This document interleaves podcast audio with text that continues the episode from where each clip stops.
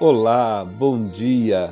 Aqui quem fala é o pastor Nathan Carvalho e você está escutando o devocional da Família Bai, a Igreja Batista, Avenida dos Estados, em Curitiba, Paraná. Hoje é sexta-feira, dia 2 de junho de 2023. Estamos em uma série de meditações sobre a oração e diversos outros temas relacionados à nossa devoção espiritual.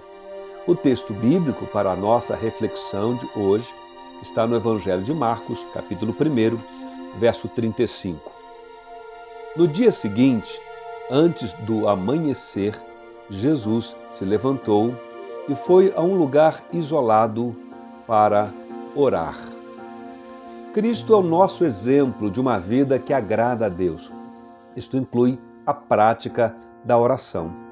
Os evangelhos registram diversos momentos, como no texto que acabamos de ler, de Jesus em oração. Ele orou quando foi batizado, ele orou uma noite inteira antes de escolher os doze apóstolos entre os seus discípulos. Ele frequentemente se retirava para orar quando a multidão o procurava atrás dos milagres.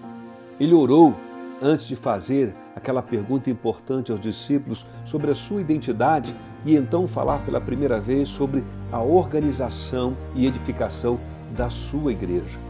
Ele também orou no Monte da Transfiguração, quando o Pai o consolou antes da cruz. Ele orou antes de ensinar seus discípulos sobre a oração do Senhor, a oração do Pai Nosso.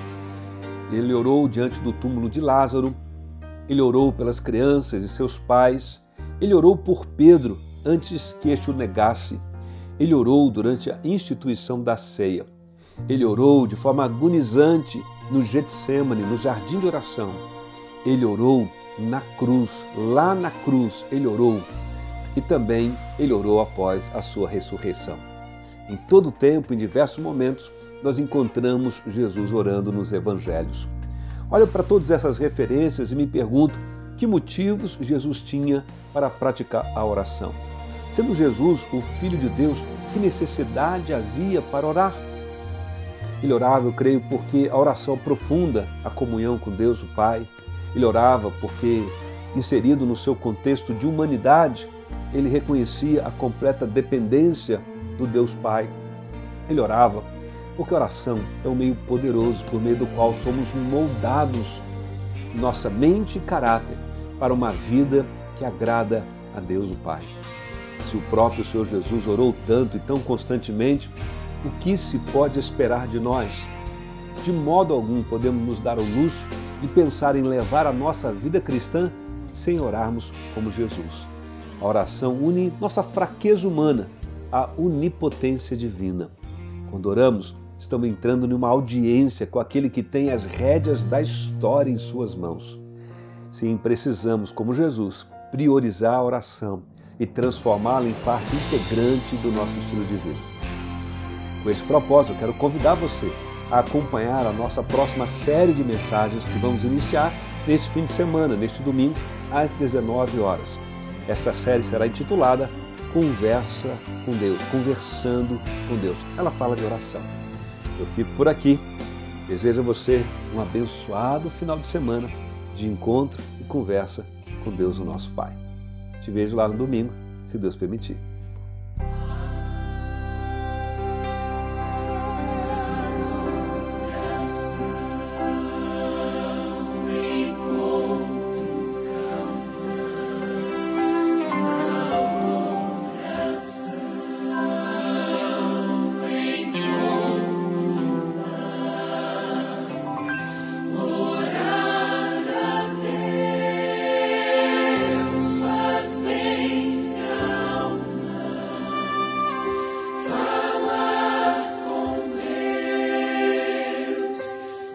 satisfaz.